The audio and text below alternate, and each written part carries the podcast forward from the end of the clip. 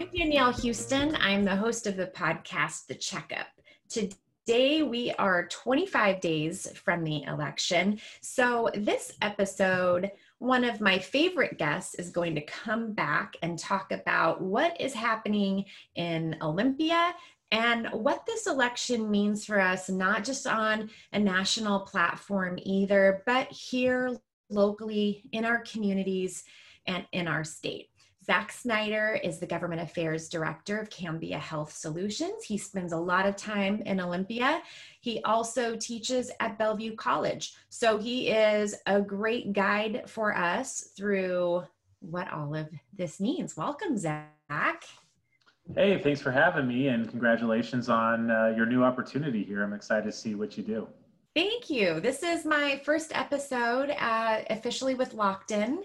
So I'm, you know, about three weeks in. I think my, I think I have a little bit of my sea legs about me. So it is fun to get back into hosting this and having you with some really valuable information that I hope people will listen to and not only be informed, but really be encouraged because you have some great advice for us as we think about the election elections. Now, there are a couple of things that I just wanted to lay the groundwork with first. And that is, you know, we're spending a lot of time, obviously, probably focused on the federal elections. And, you know, unless you live somewhere without people or internet or television, you've heard, and it is certainly contentious and lots of angst in this campaign cycle, to say the least. So, hearing from Zach, who can help us understand too what's happening in our state, because that's where we have the impact in our schools, in our workplaces, in our communities. So, we're going to cover really four different sections that federal landscape and how Washington feeds into that federal landscape, what's happening at our state level, and then some talks about, you know, the what ifs. If one person ends up elected versus another, how that changes the structure. So, Zach, would you just kick us off with let's talk about the federal landscape? Yeah, absolutely. So, Washington State, we have all of our uh, congressional seats up for election this year, just like they all are up all over the country. So, we have 10 congressional districts in Washington. And there's really two that we're paying attention to this year. Uh, the rest are really not that controversial. It seems like the incumbents are going to win in those seats. And the first is the 8th Congressional District, which is a district that spans from Issaquah all the way to Ellensburg. It's the only district in the state that straddles both sides of the mountains. And that's what makes it interesting. In 2018, the Democrats took that seat for the first time ever. This seat was created uh, not that long ago and uh, Representative Dave Reichert had it for a long time. He was a Republican. The Democrats took it over in 2018. Representative Kim Schrier took it over. Uh, she is a physician and she is a Democrat. And in fact, she is the only woman doctor in Congress and the only uh, Democrat who's a doctor in Congress. There are other doctors in Congress, but they're all Republicans. And what we've seen with that race is she's being challenged uh, by a, a, relatively moderate Republican from Ellensburg. He's a he's a young uh, person. Uh, Jesse Jensen is his name, and he's putting up some really strong numbers.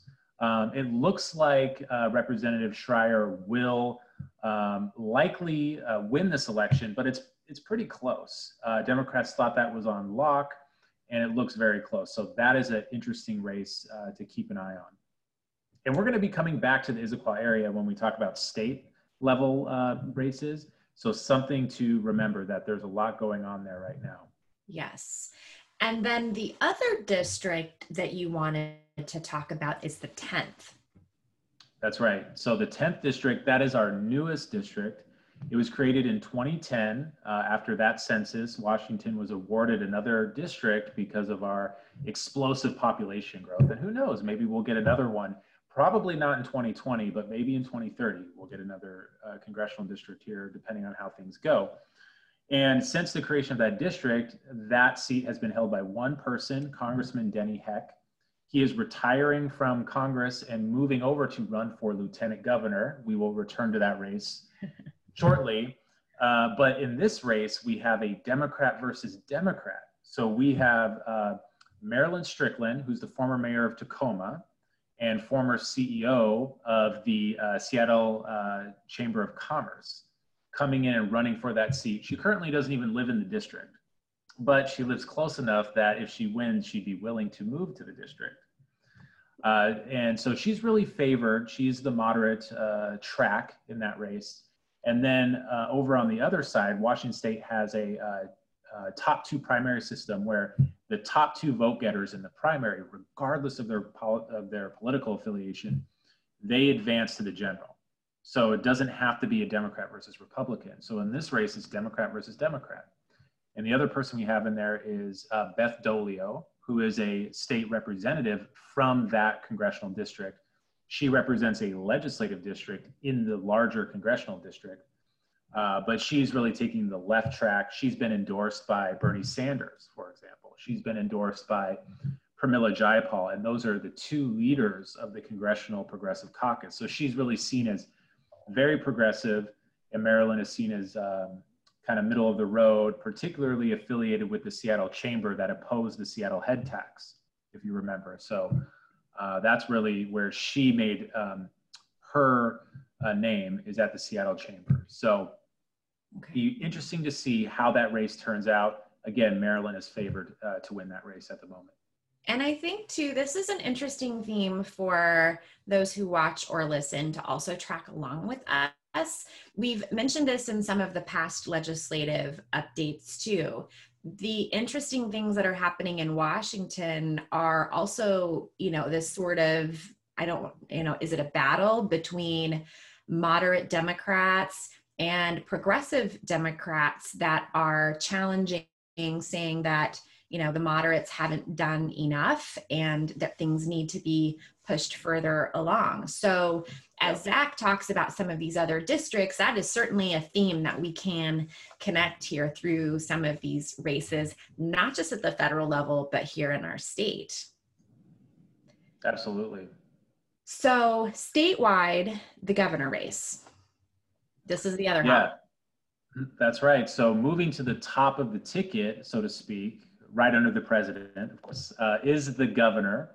This year, it is Governor Inslee uh, running for a third term. If he what if he is successful, he would be only the second governor in our state's history to uh, win three consecutive terms of governor. There, there have actually been two governors that have served three terms, but only one consecutive three-term uh, governor. And so he's he's running for that. He seems to be favored in that race. He's running against uh, really someone who's new to the political scene. His name is Loren Culp. He is a uh, police chief for the town of Republic, which is in Ferry County. It's in eastern Washington. Um, he is the police chief and only officer for that town that has a thousand people in it. So pretty small town there, wasn't really well known. Um, and he really busted on the scene, Culp did, when he refused to enforce a voter backed initiative that banned uh, bump stocks uh, after the Las Vegas shooting. So he is challenging Inslee. Polling shows that Inslee is, is very strong statewide. Uh, he is 53 Culp is 36 with 11 undecided. That was the latest polling that I've seen. Uh, so it just shows that Inslee is running very strong and is favored to win this race. If Culp manages to pull this off, he would be the first governor from Eastern Washington since the 1930s. He would be the first Republican elected governor uh, since 1980. So uh, that would be a lot to achieve for him, um, but he has received a, a lot of support um, in certain corners of the state. Um, so it will be very interesting to see what happens with this race. Yes. And because I think it makes for good trivia, who was the last Republican governor from the 80s? Because I don't, I don't remember back.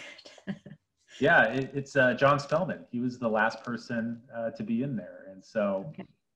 you know, uh, if you were around then, you're going to know that name Spellman. And we haven't had a Republican governor since.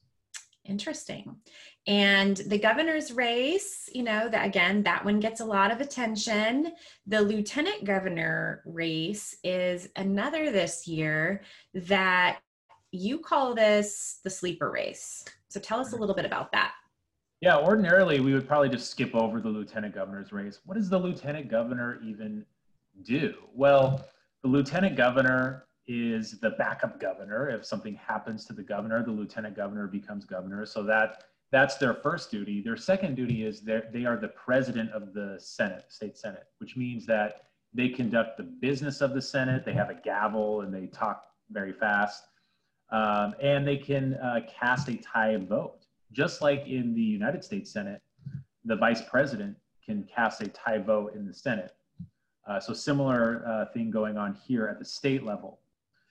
What makes this race interesting this year is that if Biden is successful and wins the White House, he may call up Inslee to join his administration, perhaps as a climate czar or running one of the uh, agencies at the federal level.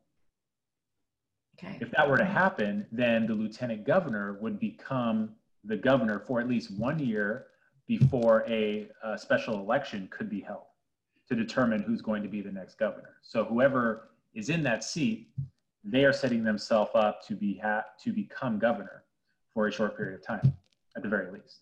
Okay, so the person elected, it matters. So let's talk about let's talk about the two candidates that are on the ballot, but then also this campaign that's out there might it might be more of a social media campaign for the write-in. It's all interesting.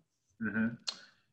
So just like in the 10th congressional district, this race is a Democrat versus Democrat. On one side, you have Denny Heck, who is the current congressman from the 10th congressional district. He is retiring from that seat.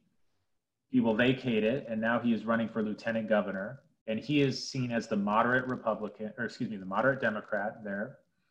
And on the other side, you have Marko Liias, who is a state senator from the Edmonds area.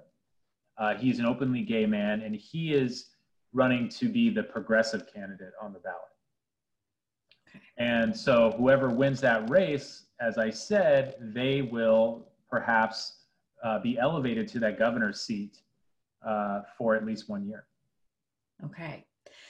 So there are the two of them, and then there was Joshua Freed, who ran during the primaries as the Republican candidate for governor. He didn't make the cut for those top two, but there's been a push for a write in.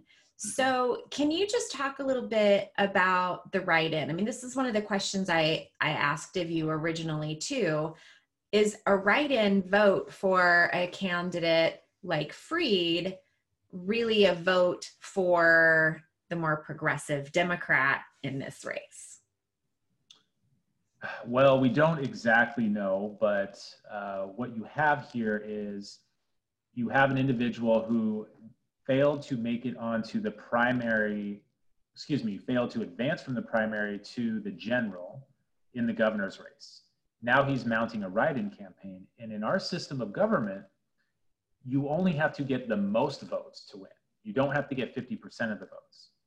So there will be two people on the primary, excuse me, the general election ballot. And you can always write someone in. So Freed, he has a very easy name to spell. And he's mounting this write-in campaign and he's trying to get the most votes, but he will likely take votes away from Congressman Heck, who is that moderate.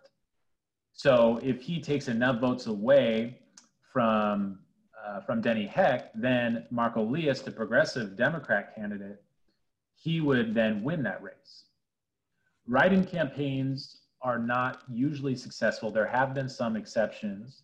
Lisa Murkowski, who's a United States Senator from Alaska, Republican, she won her election through a write-in campaign, and her name is very hard to spell. But she got a plurality of voters in Alaska to correctly spell her name and write her in, and she has been a U.S. Senator uh, for a long time doing that. Interesting. Another great question to put in your back pocket for a trivia night, right? That's right.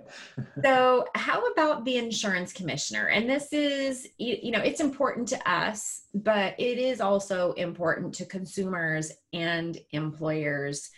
I think often there's a lot of, you know, not even confusion, but a simple state of we don't understand what the insurance commissioner does. So, maybe checking the box. The insurance commissioner makes a lot of decisions around rating of plans in our state and approving or denying those rates.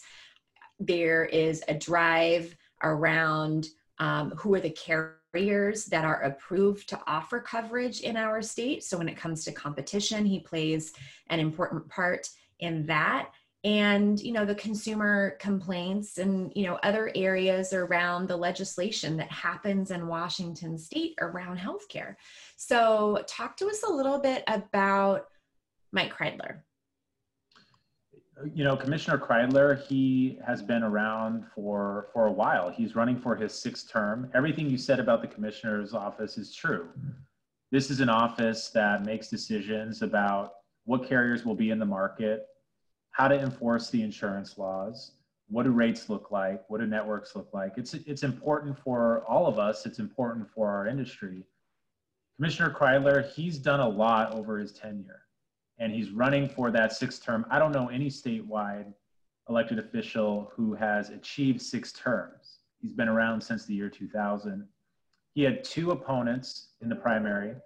One was a libertarian who mounted an actual campaign, and the other was a Republican who didn't really have a campaign. And the Republican advanced to the general uh, with Commissioner Kreidler. It doesn't really look like Commissioner Kreidler has much of a race on his hands. It looks like he's going to walk away with this one and will be elected to a sixth term. So we can expect more of the same from Commissioner Kreidler. He is a champion of the Affordable Care Act works very hard to keep all of those provisions in place and is an advocate for it uh, at the legislature and in other places as well uh, in Congress. Commissioner Kreidler was in Congress uh, in the 90s for one term. A lot of people don't know that. He served in the Tacoma area, uh, which is uh, partially part of the 10th congressional district today. So he's had a long um, tenure in Washington state politics. Okay. I didn't know that he held a position in Congress either, but I do remember 20 years ago or so when he was elected. So, um, okay. The state legislative landscape. Again, that theme, there are a couple of hot races here that, um, you know, hearing you talking about who's running and will tie in really well to talking about the consequences of elections. So mm-hmm. why don't you why don't you guide us through those? The state legislature, they are the ones who create all the policy, who create all of the laws. The governor is the one who, of course, has to sign them into law as a final step, but also is the one responsible for implementing them. It's very important to pay attention to who is in our state legislature and the policies that they are focusing on for the state. I can't talk about all of them today because there's 147 of them, but I want to talk about two because I believe that they are a good example of trends that we see across the state. And the first is in Issaquah. We have a race on our hands for the state Senate seat there. And this is a race between two Democrats, again, not a Democrat and a Republican. We have a incumbent Democrat state senator, Senator Mark Mullet, who is a small business owner in Issaquah. He, he owns a Zeke Pizza and a Baskin Robbins and things like that, has been a member of that community for a long time, is a moderate Democrat, and he is running against an up and coming uh, politician. Her name is Melanie Anderson, and she is a nurse, and she is on that progressive track. She has been endorsed, though, by the governor, which is something pretty rare when the governor endorses someone who's challenging an incumbent from his same party. But Governor Inslee, he has been upset, so to speak, that Senator Mullet is not supporting his new carbon tax that he wants the legislature to pass. And he thinks that if Senator Mullet is defeated, that a Senator Anderson would be a stronger vote uh, on that carbon tax piece. Okay. And that's a little glimpse of what is thought to be ahead for us again in 2021. What's the second race that you're watching? The second race that is representative of a trend that we see across the state is in Tacoma area or University Place. We have a moderate Republican this time, Senator Steve O'Ban. He's an attorney. Uh, he works for Pierce County on their behavioral health initiatives. He is facing a challenge from a up and coming Democrat, T'wina Nobles, who is the CEO of the Urban League there in Pierce County and she is posting very strong numbers. Her numbers are beating uh, Representative O'Ban. In the former race I was talking about, Senator Mullet is probably ahead of his challenger, but here the incumbent is losing to a um, to an up and coming Democrat. So some of the trends we're seeing are in uh, strong Democratic areas. Progressive Democrats are challenging moderate Democrats and winning in some cases and in uh, swing areas, moderate Republicans are being beat by uh, Democrats. And so we're seeing a trend of Democrats really strengthening their majority across the state. There are a few exceptions we see to that trend on the Olympic Peninsula, for example. We do see some Democrats losing to Republicans. And that is a shift that we've seen um, just in the demographics of who supports Democrats versus who supports Republicans across the country.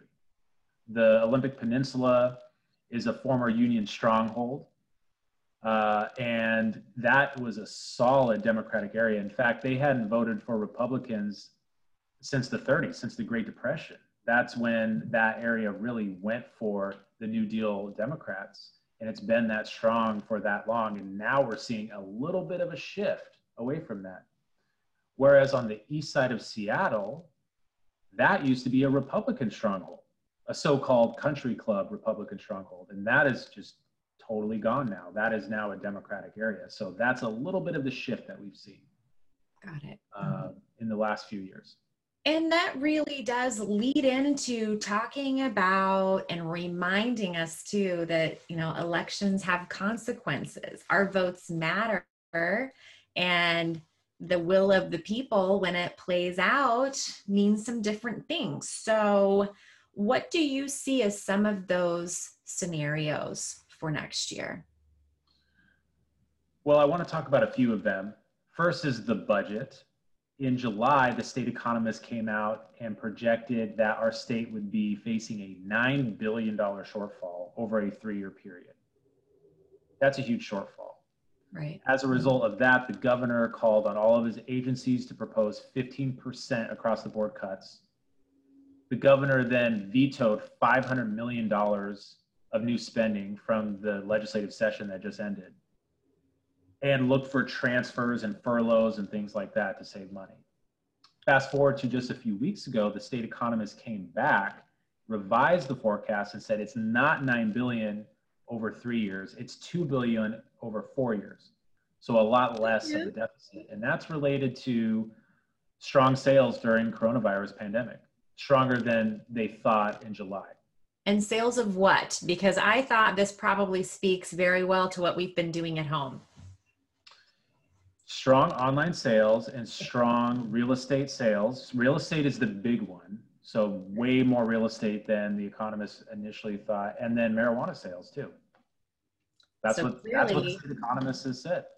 Yeah, so clearly that is helping for the shortfall, and people are busy at home, uh, online shopping, and and buying new homes too. And buying new homes, yeah. indeed. Yeah. yeah. All right. Um, so that's one scenario, and obviously the budget impacts all of us, but there are a couple of other places too. Like, what about healthcare? Yeah, before moving to healthcare, just looking at the budget with that 2 billion shortfall, there are a few ways legislators can balance that 2 billion shortfall. You can cut or you can raise new revenue or taxes.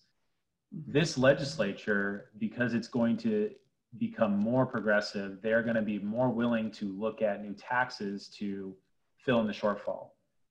Legislators are going to be looking at a payroll tax, likely. They're going to be looking at a carbon tax, like Governor Inslee wants. They're going to be looking at a high income earners capital gains tax as well. All three of those will likely be on the table, along with some cuts and some transfers from the state from the state's rainy day fund, which has about three billion in it right now. Combine all three of those things together, and I think that's where they're going to go. Now, moving to healthcare, there are a few new programs legislators want to fund, and they're looking right at employee benefits, a tax on them in order to fund these new programs. The first is public health. And let's just interject here that would be another tax because employee benefits that are provided through the employer all, are already taxed in a number of ways. But what's the new one? That's right. And these taxes would be in addition to any payroll or capital gains or carbon tax that come up. Right. Legislators are looking at public health. The Department of Health says that there's a $300 million shortfall in our public health system every two years, or 150 million a year. That's what they claim. In addition, legislators are looking at a program to provide subsidies to low income people to purchase healthcare on their own. The state a few years ago passed the first in the nation public option, which is called Cascade Care, that directs the state of Washington to contract with one or more carriers to offer a standard set of benefits, but they pay providers at 160% of Medicare, which is a lot lower than what they pay in the commercial market today which the literature shows is about two times or 200% of Medicare. So the idea is if carriers pay providers less, the premiums would be less on those plans. That will come in 21, but a part of that is a plan to fund subsidies to help people buy down the cost of those even further that's going to cost at least $100 million a year as well. So we're looking at 150 million a year for public health and 100 million a year for uh, these these subsidies. And we already have proposals from the state of Washington to fund this using employer benefits. And the employers are totally silent at these meetings. Right. They want to either impose a claims tax. That means the claims that you pay, that your clients pay, you would pay a 1% tax on all of those claims. So say you paid a million dollars in claims, take 1%, send that to the state of Washington. Another idea is a covered lives tax. So they would look, you cover 100 lives and you would be taxed on those lives in order to reach an ultimate number of 100 million or 150 million. Or a premium tax. So if you have a, a fully insured plan you already pay a 2% premium tax. Why not bring that up to 4%? Right. Those are currently on the table. Legislators are currently debating that. And there's a real possibility that that will occur um, next year. Very strong possibility. And that to you your will be getting point, a payroll tax and an employee benefit tax, both in 21. right. And to your point, the need to have employers speaking up and being vocal about these things now is critically important because legislators, the people who are in Olympia working on policy, do care about what employers think. So every episode that we put together here, we are always asking employers to reach out and you can connect with Zach through LinkedIn. You can reach out to me, and I'm happy to connect you. Our goal here is to do some things that will help and make a difference. And when it comes to healthcare in particular and these taxes, I think all of us who work in this space or make decisions in this space know very well that when the tax taxes increase that isn't paid by a third party out there that is unidentifiable. It, it is paid by us. It is paid by employers who are providing benefits, and it's paid by the employees who are paying their cost shares to cover themselves or their families. Yeah. So if we're really looking for ways to help lower the costs of healthcare and manage that more effectively, increasing of the taxes on these plans, I'm I, I guess I always kind of wonder just how how much more can we really take on our backs to shoulder these other programs? There has to be a better way to fund them. I think that's that's smart to say and what I want your listeners to know is that our democracy works best when you have more voices in the arena, letting legislators know the impact of these policies on their businesses, for example. These policies are good ideas. Funding public health is a good idea. We should adequately fund public health. Providing assistance to low income people to purchase healthcare is a good idea. But who should pay for it? That is the question. Should it be something that is spread across our society evenly in a tax? Or should employer health benefits pay for that? Right. The legislators, they believe that the insurance companies will pay for this. They don't understand that the employers pay for healthcare, not the insurance companies. And that is the education that we need to bring to them when having a conversation about taxing health benefits to fund programs. Yes. So democracy works best when there are more voices. Democracy works best when people show up and vote. Um, to that end, ballots should be mailed out, if not this week, the very beginning of next week, because we are to have our ballots three weeks before election day. We're almost, we're almost there. One of the things, too, that Zach shared with me earlier is that if you do want to vote in person, you can do that in Washington State. Go to our Secretary of State website or go to your county website to see where you can show up in person to vote. Washington State has removed a lot of barriers to the access of voting. So you can register on the same day you can return that mail in ballot. You can show up in person. Your voice matters. And there are, well, there's one area in particular of encouragement that I don't think I'm very eloquent in sharing. But Zach, you did a really great job of just this encouraging around how our government is not built around one person. So, can you share that with our listeners? Our government's success does not rise and fall with one person the president, one member of Congress. So, regardless of your opinion of who these individuals are, you have to look at how the system is supposed to work. We have a, a president and a Congress that have checks and balances against each other, and they're there to ensure that not one person has too much power so that they can't just create all the rules. So, I'm encouraged by that. And if we get involved and get back to that idea that the system itself is a good system and can balance interests appropriately, I think that we can get back to um, uh, more trust in our institutions and move forward and achieve really good things for our community and for our state. Yes. And what a great privilege and an honor it is to vote. I am reminded often from my dad, who served 20 years in the Marine Corps and drilled this into all of us, how many people have fought and died for a right to vote, and that most people in the rest of the world spend most of their lives never having this opportunity to be heard. So, your voice matters. Please use it and vote. Please connect with Zach or myself so I can connect us and let our voices be heard.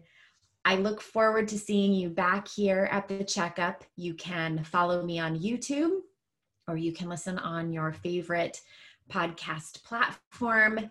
Take good care.